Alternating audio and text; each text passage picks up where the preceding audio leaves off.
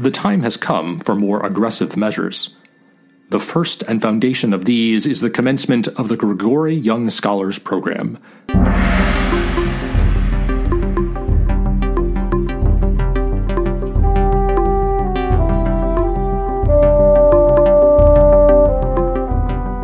This is Allie Daniels. You're listening to Antimony.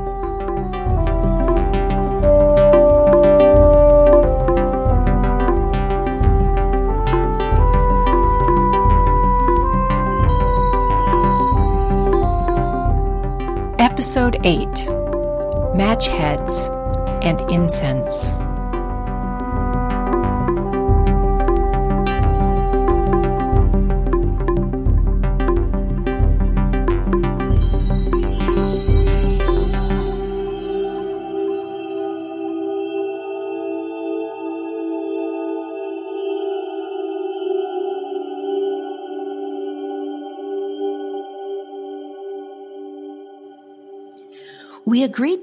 That evening, but the library no longer seemed safe. I have an idea. I know a place we can have all to ourselves the bell tower. I'm sure that's kept locked. Of course it is. They can't let just anyone have access to the bell tower. So? So, I know where the keys are kept in the vault in the library. They let you just walk off with the key. An impression of the key. See? Silly putty. All kinds of practical uses. And here is the key. Let's go. As long as we don't stay up there longer than 15 minutes, doesn't the bell ring every quarter hour? So we'll have to be quick.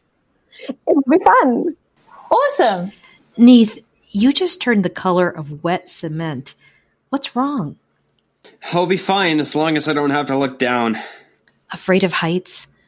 It's embarrassing. I was the only kid in my neighborhood who didn't want to climb on top of the jungle gym or look off observation decks or ride a Ferris wheel. Sorry. We can go somewhere else. Nah, I've got to get over this sometime. We walked to the wooden door that led to the bell tower. The door was marked No Entrance, Danger. Okay, here we go. Everyone inside.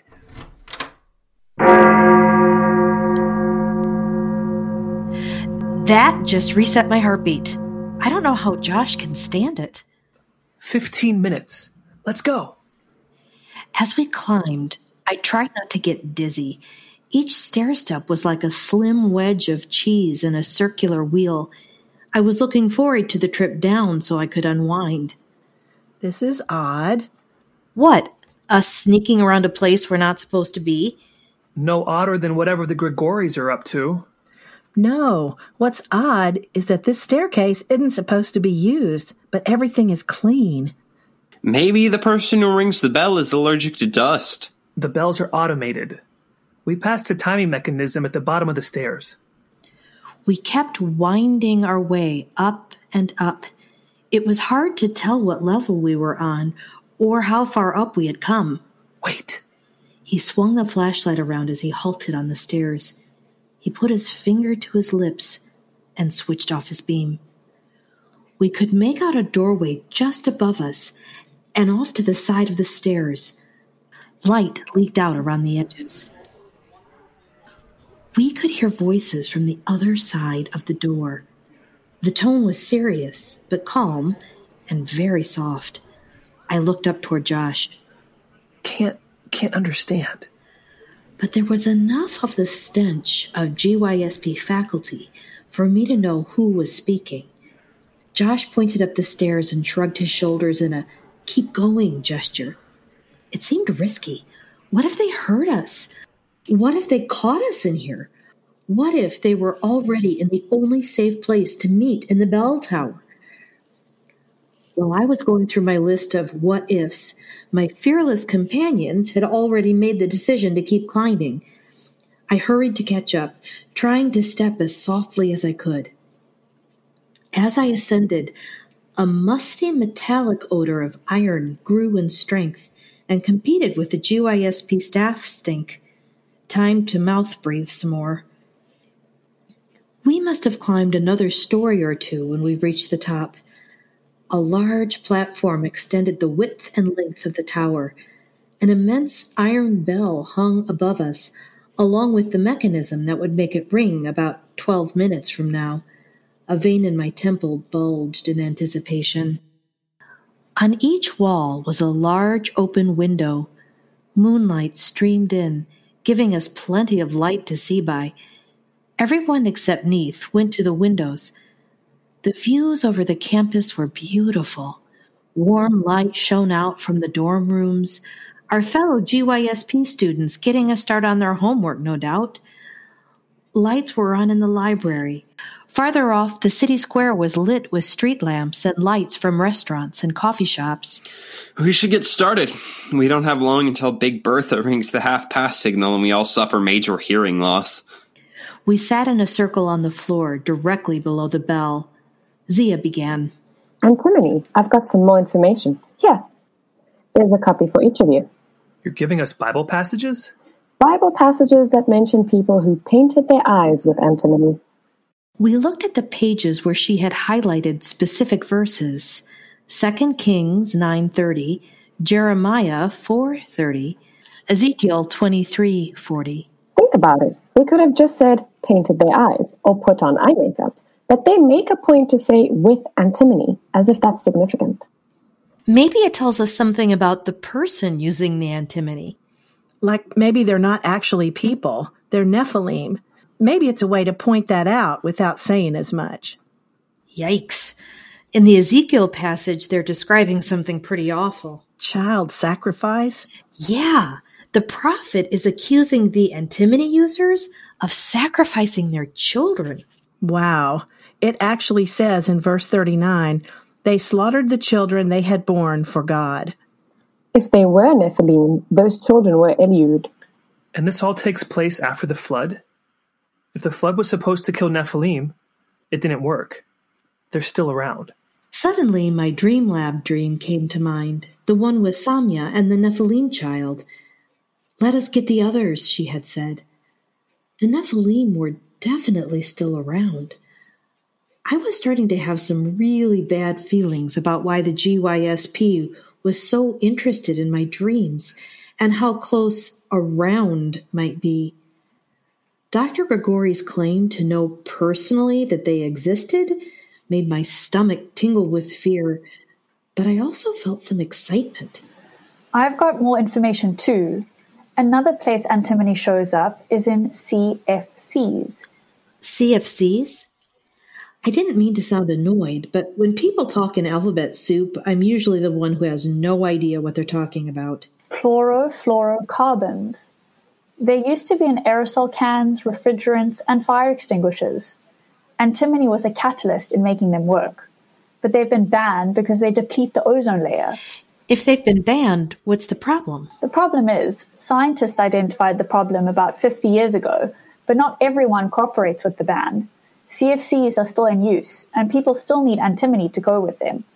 So the Grigoris benefit from CFC smuggling? But if CFCs keep being used, it contributes to the deterioration of the ozone layer. Why would anyone participate in that? Who benefits from environmental disaster? No one. Except someone who thinks they won't be affected if there's no more ozone. Huh? You mean someone on Earth will survive even if the ozone layer is destroyed, so they don't really care. That's what I mean. Humans won't survive, and a lot of animals won't. That's right. But what if the Grigoris can? Because what if the Nephilim can? We've only got a minute before the bell rings. We should go. Listen. I can't understand it. It's it's like nonsense syllables, but with a pattern, like like a prayer or a pledge. A small trap door, just big enough for one person to shimmy through, was cut in the floorboards. We got down on our stomachs and tried to peer through the slits around the edges of the door. I could see maybe a dozen tall figures, all dressed in black. The candlelight illuminating the room flickered, making the figures' shadows dance on the walls. They were sitting around a large wooden table.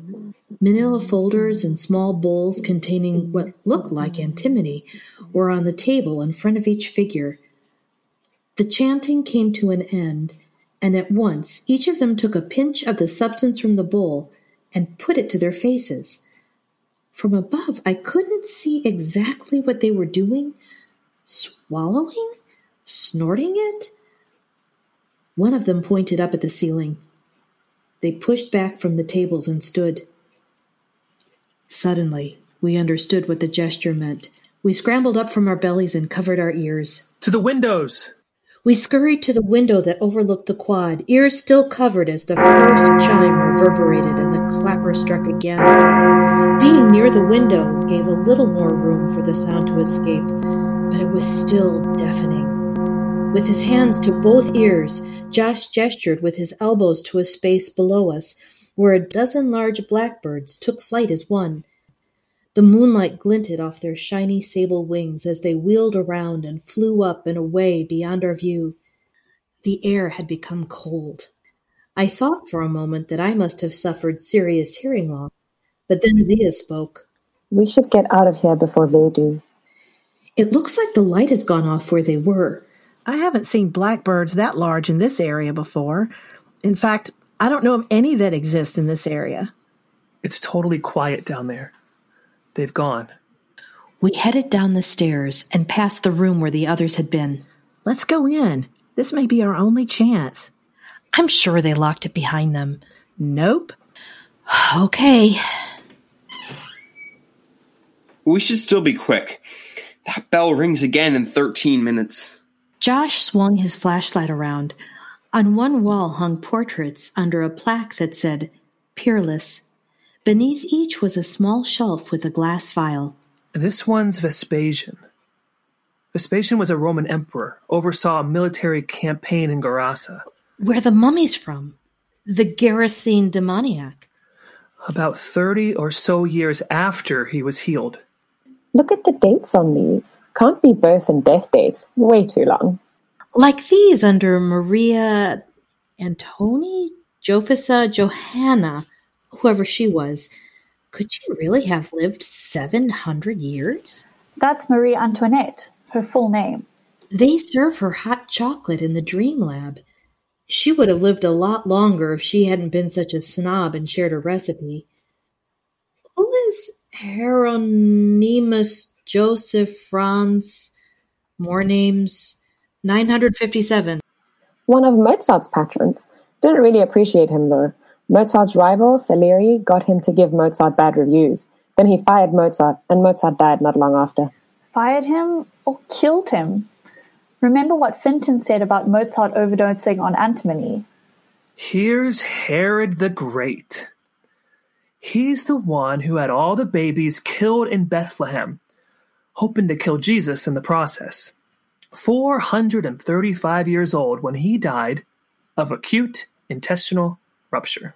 Like Xanthi? Zia had gone ahead to the last picture. Holy cow, it's Xanthi. Oh, wow. With this year as the final date. According to the plaque, she was 416. What's in the glass vial beneath her portrait? Beneath all the portraits. Rachel took a latex glove out of her jeans pocket, shook it out, and put it on. She dipped her forefinger into the vial and rubbed the gray dust between her finger and thumb. Ash. I told them about Xanthi and what I had seen in the courtyard. We were silent until Josh shone the torch on the adjacent wall. Glass cases perched on shelves containing cross sectioned heads. We went closer. Larynxes. This is my GYSP project, studying these things to learn how vocal sounds are made. The larynx is the part that makes speech possible. Each one of these is slightly different. The placement and size of the larynx changes. Like they're from different people? No, like they're from different species, but close to humans. Well, they're not apes. Apes' larynxes are much higher. That's part of the reason they can't make speech like us, even though we think they can understand a lot of human language. Hey, Josh, shine the light over on this table. Here's a business card. the Reverend Francis Cannon, PhD, St. Hildegard of Bingen Church. The address is downtown. Looks like we have a field trip next on our agenda. Wow, look at that. She pointed at a glass case on a sideboard. The case held tubes of a glowing substance. It looked like what we had seen in the storage room where the mummified Ethiopian children were kept. She then pointed out a flat black case resting next to the glowing tubes. She opened it gingerly. Six hypodermic needles lay neatly inside the red velvet lined case. Is someone injecting that stuff? We have to go. Everyone nodded, and we turned toward the door. That's when I saw a marble plaque on the wall by the door. The heading said, Address to the London Duophysite Society, delivered at the annual meeting on the 21st June, 1881, by N. T. Gregory, Esquire, President. Josh, quick, silly putty! He saw where I was pointing, and together we spread the substance as flat as we could to pick up as many of the words on the plaque as possible. This will have to do. He rolled up our polymer scroll, and we hurried down the steps and out of the building. We gathered under a street lamp, unrolled the putty, and saw what we had managed to get. Not much. Distinguished members, I proceed to lay before you a statement of the progress made in the duophysical science during the past year. I believe you will agree with me when I say that Josh put the inscription into my hand and shrugged apologetically. Together we turned back and looked up at the tower. About two stories beneath the tower bell level, I saw one small opening I'd never noticed before. It must have been a small window to that weird meeting room. It looked like a tiny black eye looking back at us, unblinking. When I got back to my room, I spread out the now warped silly putty sheet and read it over several times. I didn't want to go back into the tower, but I wanted to know what else was in that address. I popped my nightly dose of antimony and settled into a fitful sleep. I dreamed I was sitting at one of the tables in the photograph I had seen in Dr. Kaleo's office, the one where she's receiving an award while Dr. Gregori looks on adoringly. In the dream, Dr. Gregori gives his address. When he concludes, the members of the London Duophysite Society give him a standing ovation. I join in their applause and shouts of Bravo! Dr. Gregori bows slightly to his audience then turns his head towards me, licks his lips with his skinny little tongue, and nods. I woke up in a sweat, my heart pounding, and wrote down everything I could remember. What I knew for certain is that the speech explained what was at the heart of the GYSP. Nephilim existed. Some called themselves the Peerless. Something was seriously wrong with them something called disintegrative discoinherence that I would bet my life meant rotting from the inside, like Xanthi did. I was here, and every other GYSP student was here, so they could figure out how to do something about it. I had to get the rest of that address. I thought about asking Josh for his key, but instead picked the lock with my own necrotome I had stolen from the museum storeroom. I snuck into the tower and wrote down the whole address. Distinguished, Distinguished members, I lay before you a statement of the progress made in duophysical science during the past year. I believe that you will agree with me when I say that much has been accomplished of late, which will add fresh laurels to those who have already distinguished themselves in our exploration. But first, before I announce the magnificent development that heralds a new epoch in our progress, I must detain you for a brief time while I refer to those amongst our associates whose loss we lament since our last meeting. We must note the passing of three distinguished members of our society Count Gruchik of Lasbad, Major General Armani of Sicily, and Professor Petrosnel of Copenhagen. We have, I regret to say, lost three of our most valued and useful correspondents. From them, we were in the habit of regularly receiving identification of potential juvenile specimens for study. Regrettably, our colleagues have succumbed to the disintegration that is the plague of our otherwise glorious existence. We deplore their extinguishment, and I pledge that our society will continue the meritorious investigations of these agents now beyond our reach. Having dispensed with the announcement of our losses, I now report on the Society's new program for the identification and collection of subjects for our further research. It is time to dispense with our outmoded practice of relying on those with hybrid tendencies to come to us. We begin in earnest the recruitment and identification of subjects amongst the young. It is now imperative that we actively pursue, gather, and analyze those we believe will be assets to our cause. It is not only the advances of disintegrative discoherence among our noble and ancient line that make this action our obligation we also now possess advanced means for experimentation that will aid in our crucial endeavor to restore purity amongst our kind. In particular, we will pursue new work in the fields of oneirology and hybridization, thanks to the Friar Gregor Johannes Mendel, first published in the Proceedings of the Natural History Society of Brünn in 1865. The time has come for more aggressive measures. The first and foundation of these is the commencement of the Gregori Young Scholars Program, which will be housed under the auspices of the Harvard Divinity School of Cambridge, Massachusetts, in which our society has gained a foothold, and the full cooperation and sponsorship of Dr. Vladimir Gregori, my cousin, a member of the peerless, long laboring on the North American continent. Therefore, on this day, I announce to you the beginning of a new epoch as we begin the program that will lead to our glorious, to our glorious goal. goal. I got out of there as fast as I could, but not before I noticed that Xanthi's ashes and portrait were gone. Where the painting had hung was a black rectangle, like it had been burned, leaving scorch marks behind. I went straight to the library and looked up oneirology the study of dreams.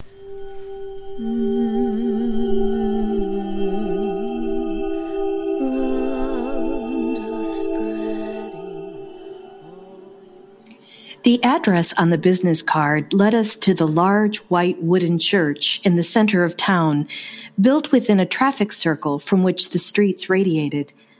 The sun was setting as we arrived. Streetlights that looked like old-fashioned lanterns stood around the circle and cast a warm yellow glow. The church's front double doors were painted bright red. A sign next to the door read, St. Hildegard of Bingen Church, and listed Sunday worship times. A grassy churchyard with a few grave markers and leafy sycamore trees surrounded the building. A cross and the year 1692 marked the building's cornerstone. The front doors were locked. We knocked.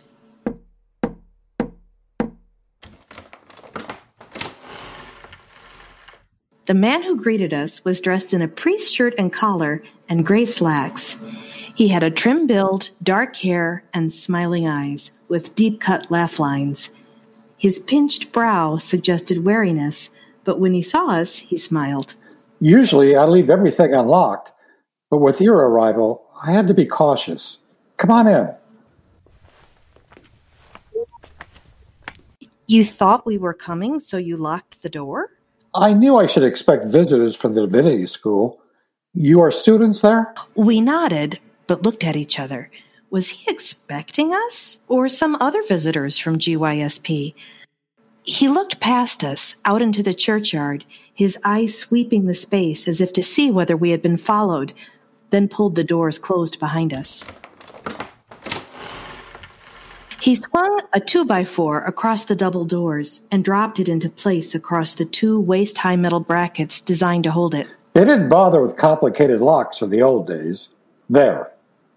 I'm Dr. Francis Cannon. Who are you? Hi, Dr. Cannon. I'm Neith. It's a pleasure to meet you.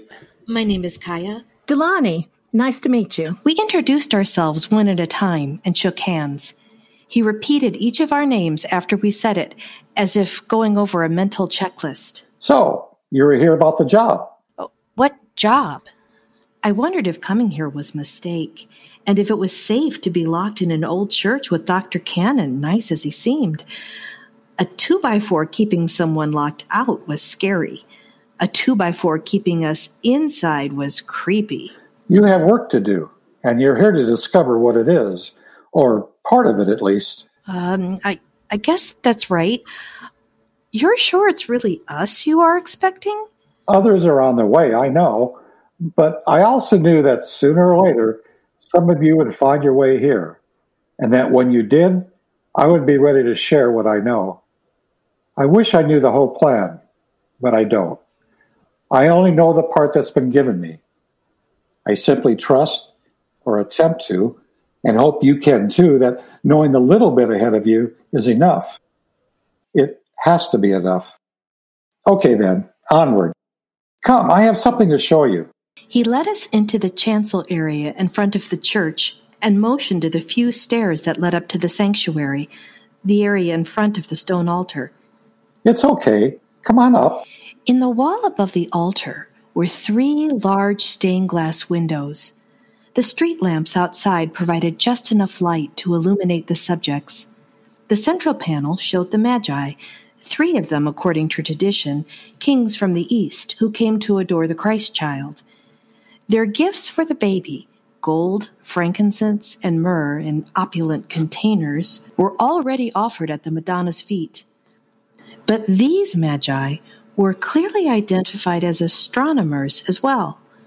One held a golden astrolabe, a tool for locating and predicting the positions of the sun, moon, stars, and planets. The second held a small brass telescope, the third a silver sextant used to measure the angle between the horizon and a celestial object. Above the Magi, their famous guiding star twinkled and shone a ray of light down on the baby cradled in his mother's arms, his hand extended in a gesture of blessing over his exotic visitors, while Joseph looked on in wonder.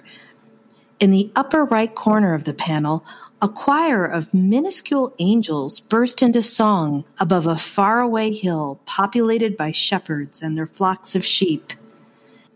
The source of the Magi story was written below Matthew chapter 2, verses 1 through 12, and the verse, We observed his star at its rising.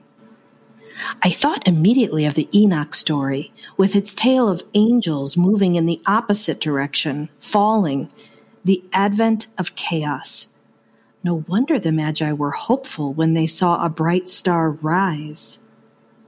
The panels on either side of the Magi were divided in half vertically. Each held two of the four archangels, wings unfurled, each angel holding his identifying attributes, his name, and its meaning written below.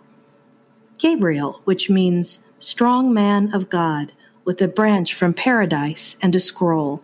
Michael, which means who is like God, treading on a dragon, holding weighing scales and a sword. Raphael, meaning God heals, with his bottle of medicine. Uriel, meaning God is my light, with a flaming sword and a fire burning in the palm of his hand. The archangels looked like they were standing watch over the Magi and the Holy Family, whose lives were about to be turned upside down when evil King Herod would decide the infant was a threat. The family would flee to Egypt, while innocent children would be massacred at home. Why couldn't the guardian angels intervene then? I wondered. Couldn't? Wouldn't? Didn't. They're beautiful, aren't they? Raphael is the patron of those who suffer nightmares and Uriel is the patron of young people, especially those who dedicate themselves to fight against evil. But what I really want you to see is up there. He pointed above us.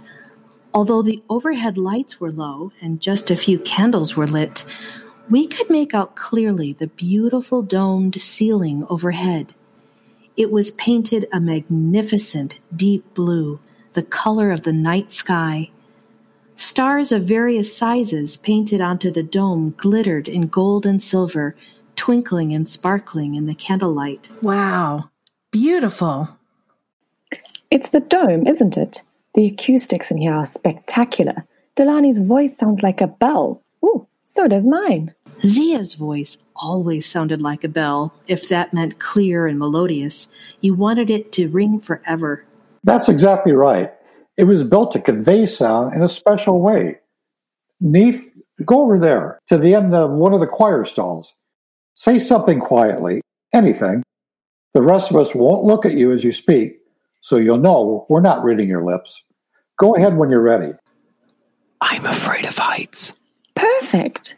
Not that you're afraid of heights, but how clear and strong your voice is, even from a distance. Yeah, well, I don't like the dark much either. Can I come back now? Yes, yes. The dome amplifies perfectly. Very useful on Sunday morning when the acolytes get fidgety during my sermons.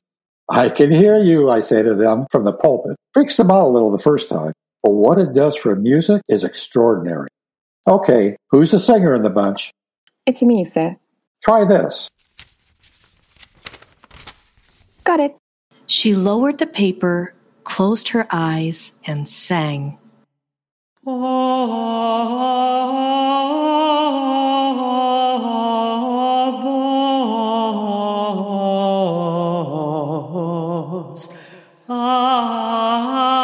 couldn't understand the words.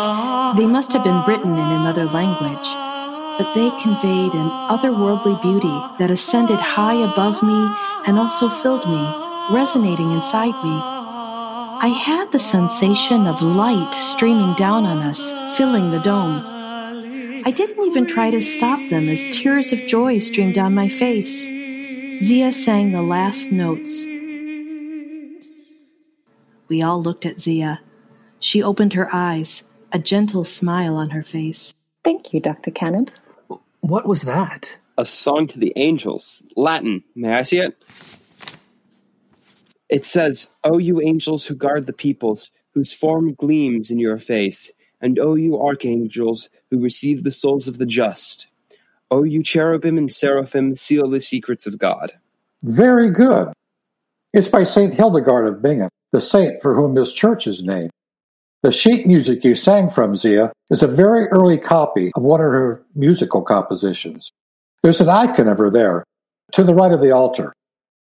A woman in a dark nun's habit was depicted, sitting with her black shoed feet resting on a small stool.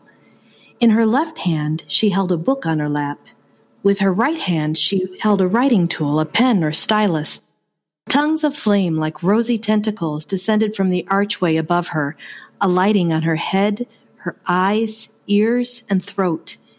She looked at peace, even as the flames touched her. Hildegard received visions. Her visions gave her insight into the nature of creation and inspired her studies in theology, music, and science. What kind of science? The healing qualities of gemstones and metals. Her book, Physica, contains information about how to prepare and administer tinctures, powders, plasters, and other ways to treat a number of ailments and diseases. Was there anything on antimony? Maybe she knew it as stibium. If so, that entry was lost. Or stolen. In the chemistry lab, I found a page torn from an old book I can't decipher. It's about a crystal of some sort, like antimony, but I can't make out the writing. Does it look like that? See, up there, around the base of the dome. Exactly like that. Hildegard invented her own language called lingua ignota, or unknown language, with its own alphabet of 23 letters.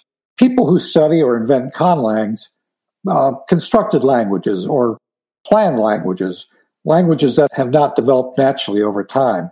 Think of St. Hildegard as their medieval predecessor, their patron saint, if you will. She was the first person ever to create an artificial language. Hmm. Do we know why she did it? We're not sure, except that she believed it was something that came to her as a gift, another revelation. Why would you make up a language? If I were trying to keep something secret.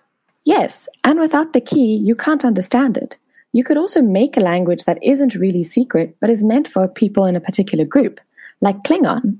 Klingon isn't a secret language, but you've got to be a Trekkie to know it, or want to. Or maybe she was working on a language for everyone, you know, like Esperanto. Yes, uh, a universal language. All good ideas.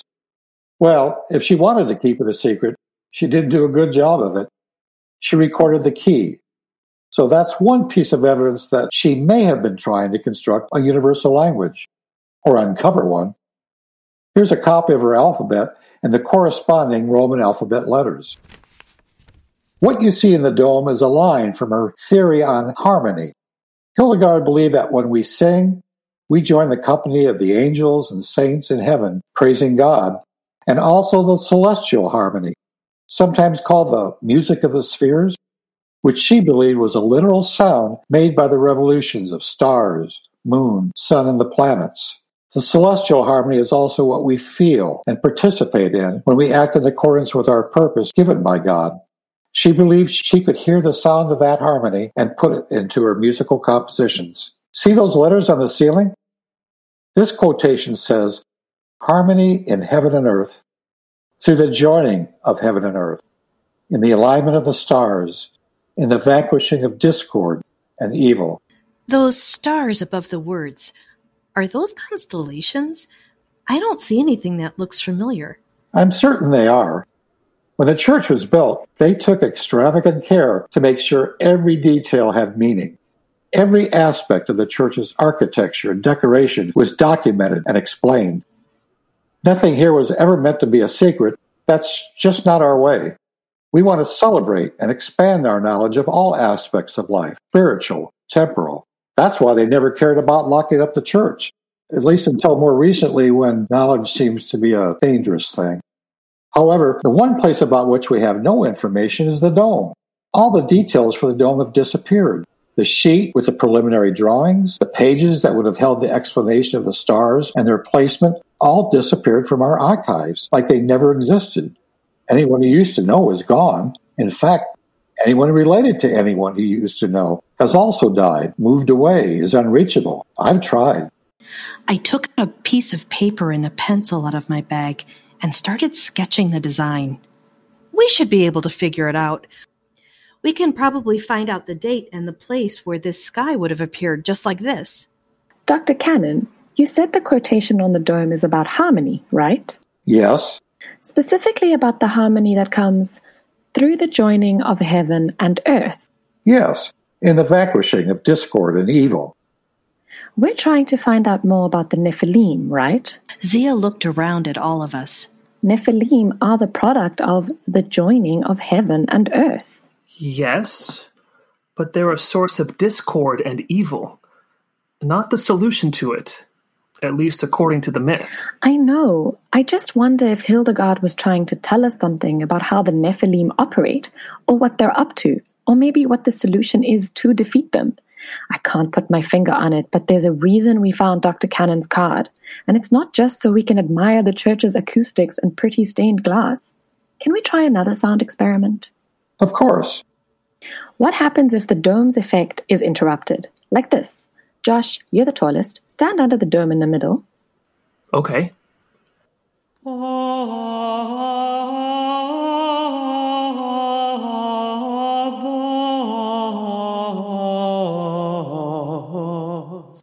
It should have changed, at least a little. Dr. Cannon, do you have something Josh can stand on? No problem. I'll get a ladder. It's sacred space, but we still have to dust. Here, try this. Josh stood on the ladder under the center of the dome. He held his arms up to make himself as tall as possible, his shins against the top rung. Here I go. Same line, same tune.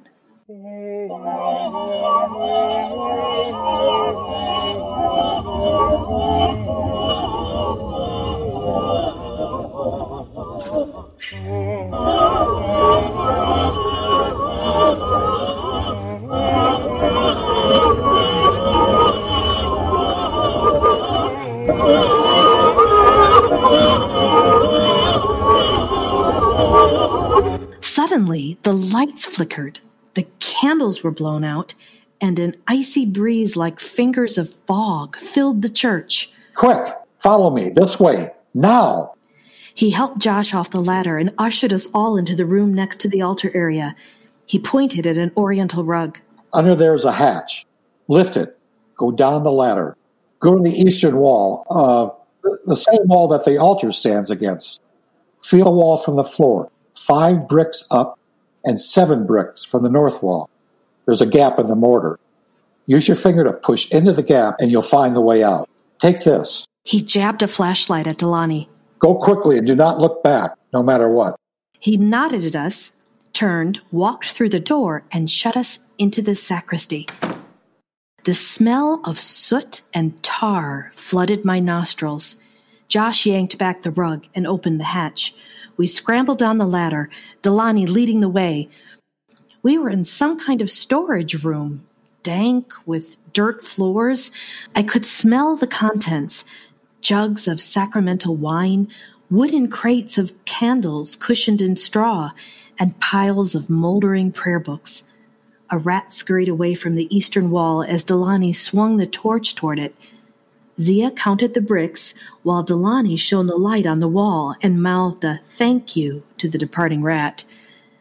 Zia pressed her fingers into the hollow in the mortar. A section of bricks fell into a small tunnel, just large enough for us to crawl through. Go!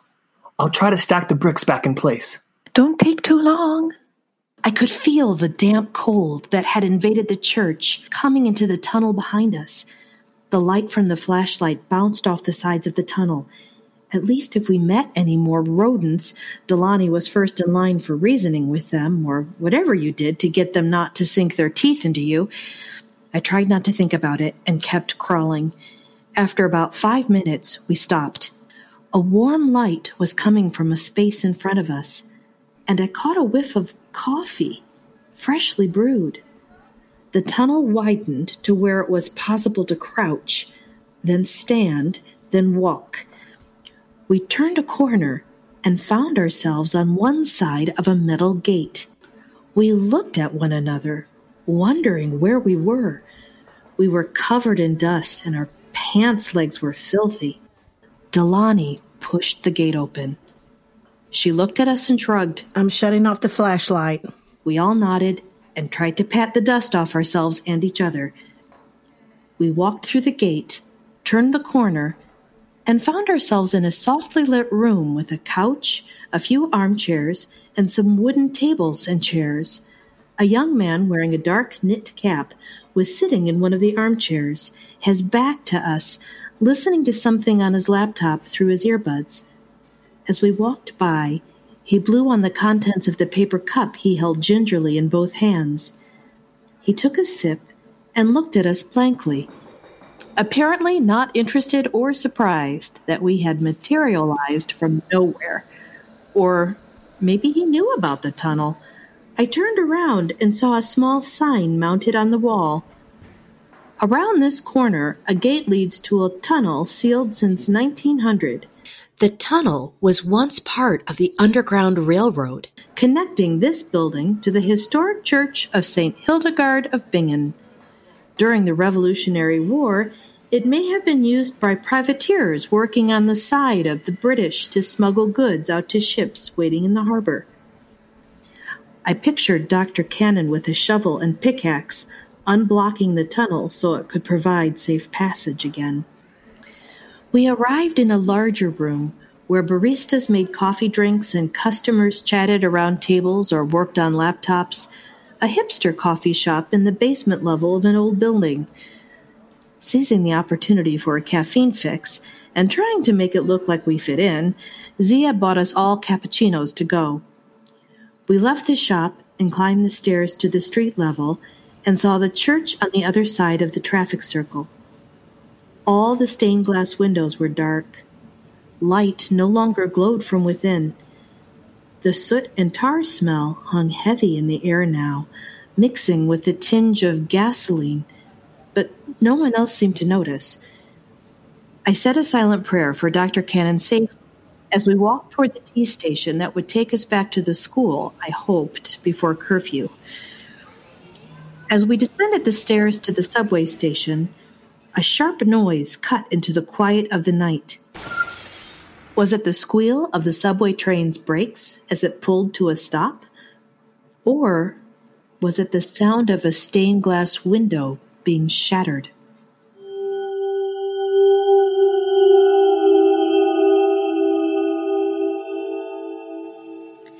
The next morning, Delaney and I went straight to the astronomy lab. We had received a tour as part of our GYSP orientation from a cheerful research assistant named Rhonda.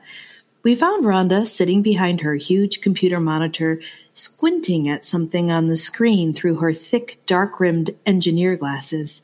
She looked up at us. Hiya, ladies. What's up? We need your help. Can you tell us when and where a particular version of the night sky would appear? Do you have a picture? Here's a sketch I made. These X's are stars, right? Yes. I wasn't criticizing, just making sure. Precision is important for accuracy. Let's do this on the big screen.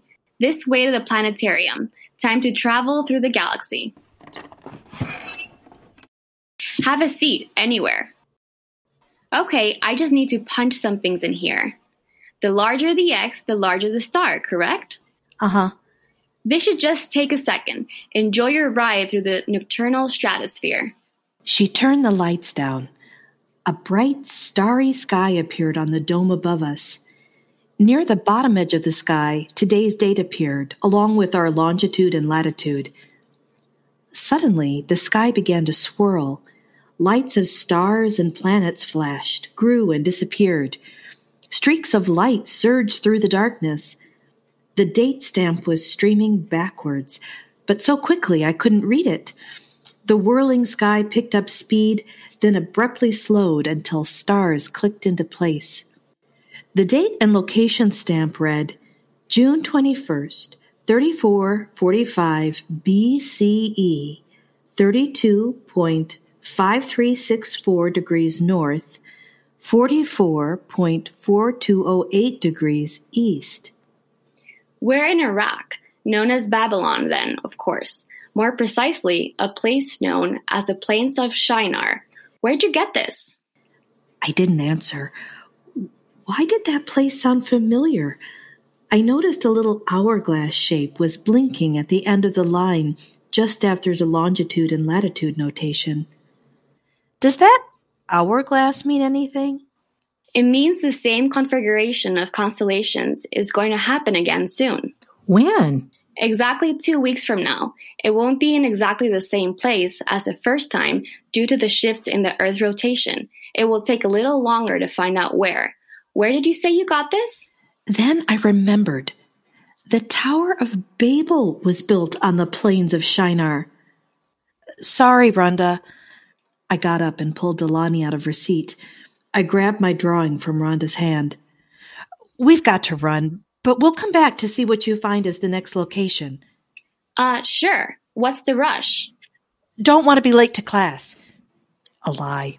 I wanted to get back to the others as soon as possible to tell them what we learned. Yep. Thanks, Rhonda. Great show. What just happened? The constellation was the sky over the plains of Shinar. Shinar. As in Babel? As in Tower of? Where people built a high tower and tried to reach heaven? But God got mad and scrambled their language and they had to stop building. Yep, that's the place. Zia was onto something with her experiment in dissonance. Somehow the dome at St. Hildegard's replicated the effect of the Tower of Babel. Complete discord. The constellation on the ceiling is supposed to point people to that story. Babel was a place that went from harmony, or at least people working on a common project, to total discord and confusion. Is it significant that the constellation's going to appear again soon? I don't know. Could there be another Tower of Babel? We hurried off to the refectory for breakfast, lost in our thoughts.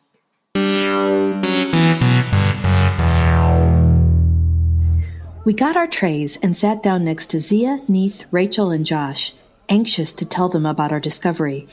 But before we could start, Josh jumped in. D- did you hear? Hear what? Shh.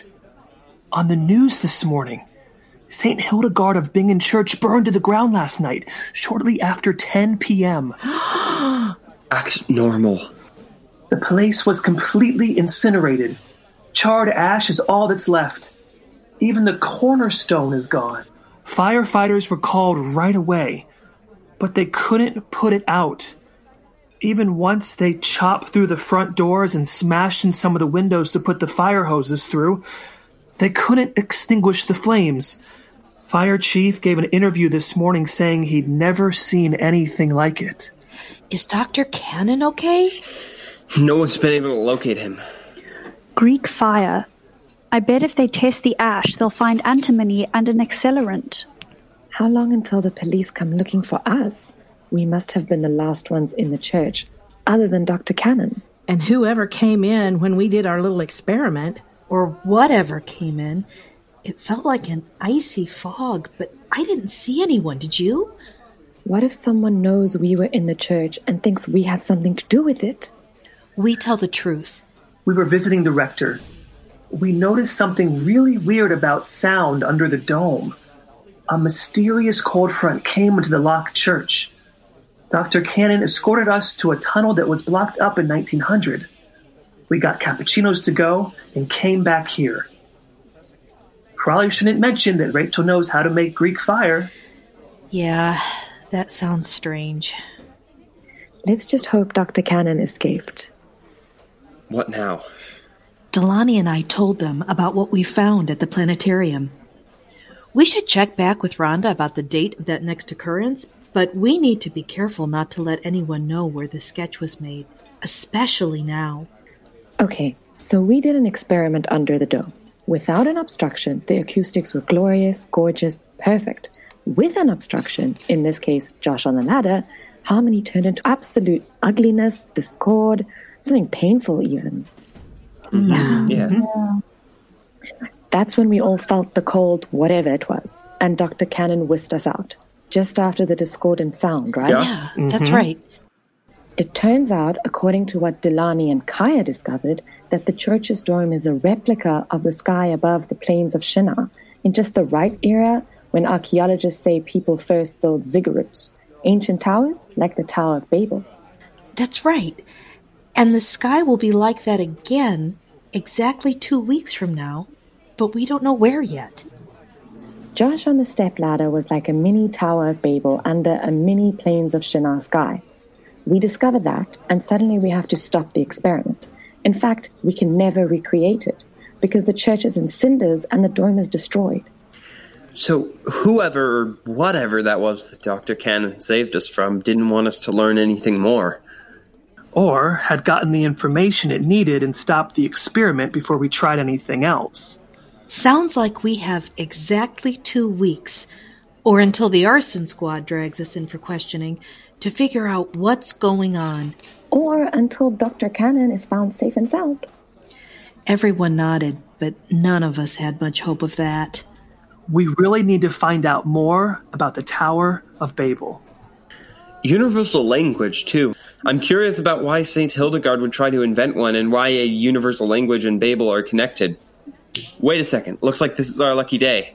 Sure, if you don't count possibly being wanted by the arson squad, and the fact that a nice man who was trying to help us is probably dead, and that really creepy things are happening all around us, I'm sure this is a very lucky day.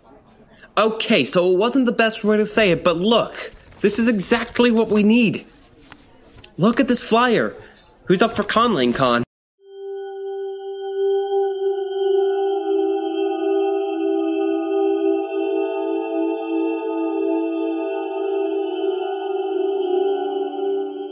This is Allie Daniels. Thank you for listening to Antimony. This podcast was written by Amy Richter and is based on the novel Antimony, published by Wipf and Stock. Copyright 2019. The novel is available at wipfandstock.com, amazon.com, and other online booksellers. Music was composed and arranged by Pan Conrad. You've been listening to the voices of the Silver Linings Players, a group of volunteers from all over the world who came together virtually during the COVID 19 pandemic to record this podcast for you. Episode 8 featured, in order of appearance, Lydia Brower as Kaya, David Merrill as Josh, Catherine Hilton as Delaney, Aya Fuad as Zia, Rachel Hunter as Rachel, Emmett Pro Richter as Neith, Josiah Dykstra as N.T. Grigori, Ned Krishamanya as Dr. Cannon, and Samantha McLaughlin as Rhonda. If you enjoyed this podcast, please tell a friend and give it a rating or review so others can find it too. We'll be back in two weeks with episode 9.